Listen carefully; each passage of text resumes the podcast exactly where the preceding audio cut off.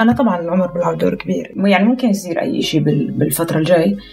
آه، بس ماكسيموم ممكن اخذ آخذ الخطوة ب 33 ممكن. مش حابة أستنى أكثر من هيك. كمان آه، مع تأكيد إنه رغبتي بإنجاب الأطفال كانت عندي من زمان. بس يعني إنه أنجب طفل بدون زواج آه، بس بدت بعد ال 30 في الحلقة الأولى من الموسم الثالث من بودكاست عيب حكينا عن الإنجاب كخيار. وسمعنا من ضيفاتنا عن رأيهم في موضوع الإنجاب وفي حق المرأة إنها تختار. في حلقة اليوم رح نغلق هاي الدائرة من الطرف الآخر.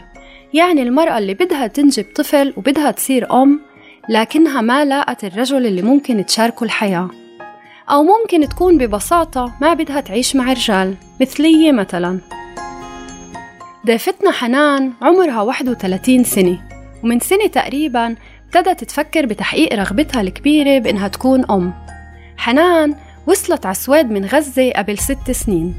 درست واشتغلت وحققت ذاتها. واليوم عايشة بمرحلة استقرار مادي ونفسي واجتماعي.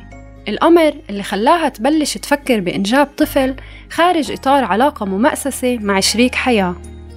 أنا عبير قبطي وعم تسمعوا الحلقة العاشرة والأخيرة من الموسم الثالث من بودكاست عيب.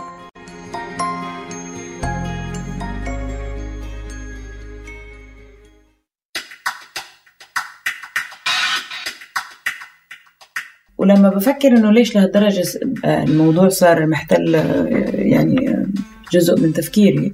لقيت إنه الموضوع أكثر له علاقة بالاستقرار. آه عندي شغلي آه عندي حياتي الاجتماعية نوعا ما كمان مستقرة. وتقريبا بديت مش كثير آه حاسة إنه سهل إنه ألتقي بشريك مناسب ممكن أعمل معه عيلة أو ممكن أسس معه عيلة. لاكثر من سبب. هاي الأمور بينضاف عليها تجربة حنان كمدرسة واللي بخليها تتعامل مع أطفال كل الوقت وتكون قريبة منهم وتشعر إنها كونت الخبرة والتجربة الكافية لتكون جاهزة لتربية طفل.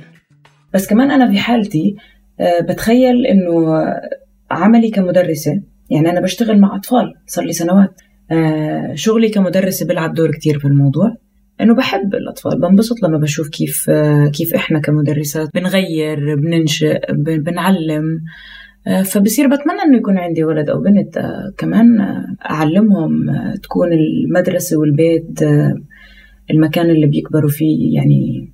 ورغم كل الأسباب الموضوعية بضل في عملين يمكن هم الأهم بالنسبة إلها وهو خوفها من الوحدة ورغبتها وتشوقها لعاطفة الأمومة وحب الأطفال. واللي هو مش بحاجة لأي تفسير أو تبرير.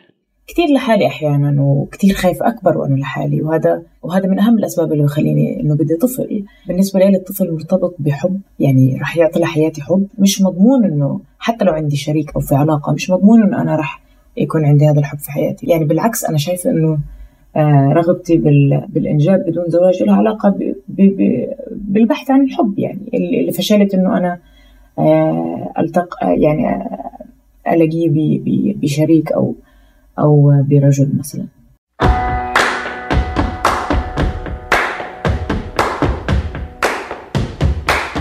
يمكن يكون في كتار في مجتمعاتنا مثل حنان.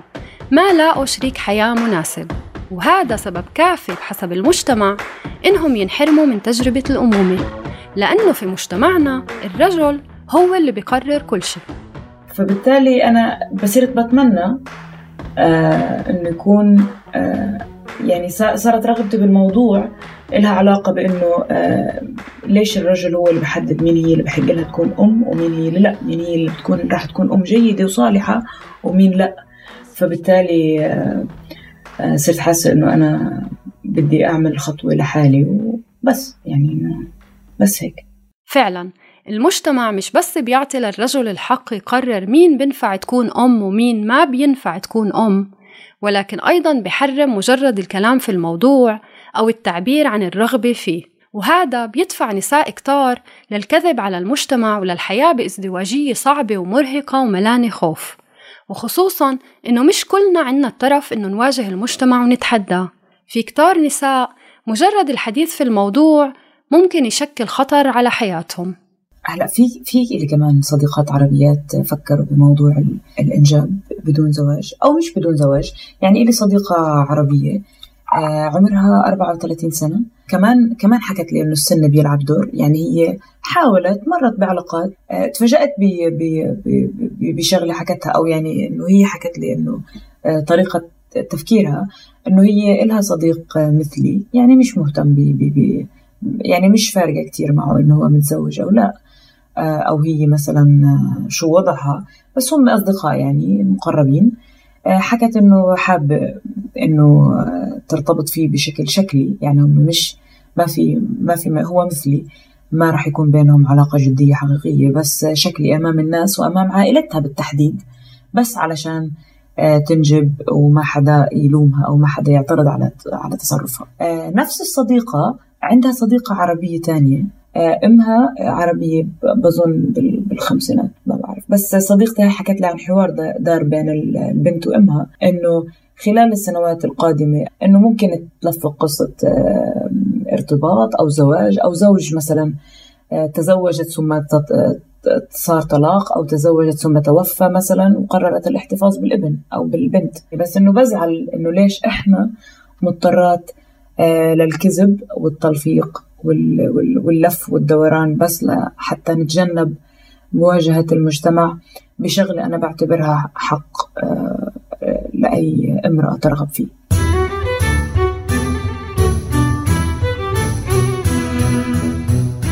في كمان مسألتين مهمين في هذا السياق. أول وحدة فكرة التبني كبديل واللي فعلا اقترحوا البعض على حنان. لكن هذا بثير سؤال مهم جدا. ليش أسهل على المجتمع يقبل إنه امرأة عزباء تتبنى طفل ولكن أصعب عليه يقبل إنه امرأة عزباء تروح مثلا لبنك الحيوانات المنوية وتقوم بإجراء تلقيح اصطناعي لإتمام عملية الحمل؟ لا في بنات بدأت تبعت لي إنه فكري بالتبني. والتبني طبعا أنا خيار بحترمه جدا وبفهم إنه خيار كتير منطقي بس أنا عندي رغبة بإنه أمر بإنه أنا اللي أمر بتجربة الحمل والولادة بظن صورة صورة المرأة العزباء الحامل للأسف الشديد مرتبطة في معظم أو مرتبطة بمعظم المجتمعات العربية بالفضيحة والعار وانعدام الشرف والقصص والقصص هاي كلها. هاي مرتبطة عنا بال بال بالأعمال العربية مسلسلات وأفلام بالفضيحة والعار وكيف نخبيها و أو كيف نقتلها أو كيف يعني هيك أنا هيك بتخيل. بس مش عارفة أنا أنا أنا بصراحة كامراه عربية مش عارفة إن أنا رح يجي اليوم اللي رح آه، رح نعيش فيه بدون ما يكون مقياسنا للحكم على آه، امرأة معينة هو العذرية أو إنها عذراء أم لا أو يعني كيف يعني كيف أنجبت. أما المسألة الثانية فهو إنه البعض بشوف إنه الطفل لازم ينمو بأسرة فيها أب وأم. وإذا هي بتجيبه بدون أب فهي عمليا بتظلمه. خلينا نسمع من حنان شو ردها. من ناحية عاطفية مش شايفة. أنا برجع بحكي إنه أنا في كتير أطفال آه، بشعر بالأسى والحزن على المشاكل اللي بواجهوها آه، وهم عايشين مع أب وأم. فأنا بتخيل المشاكل اللي ممكن يمر فيها الطفل آه، اللي عايش بعلاقة اللي عايش مع أب وأم العلاقة بينهم غير صحية. ممكن تكون أصعب بكتير من المشاكل ممكن اللي بمر فيها الطفل اللي عايش بس مع أم بدون أب. كمان أنا أمي كبرتني بدون أب. يعني أنا أب والدي توفى وأنا عمري سنة ونص. آه، صحيح واجهت صعوبات بس يعني ما بحكي إنه حياتي كانت أصعب من من أطفال تانيين عندهم أب وأم. يعني أنا مدركة بحجم المسؤولية لما تكون عندك طفل. بس برجع بحكي إنه أنا ببلد المجتمع يعني مش بس الأم لحالها المسؤولة عن آه، تربية الطفل. بس المؤسسات وال وكمان البيئة المحيطة.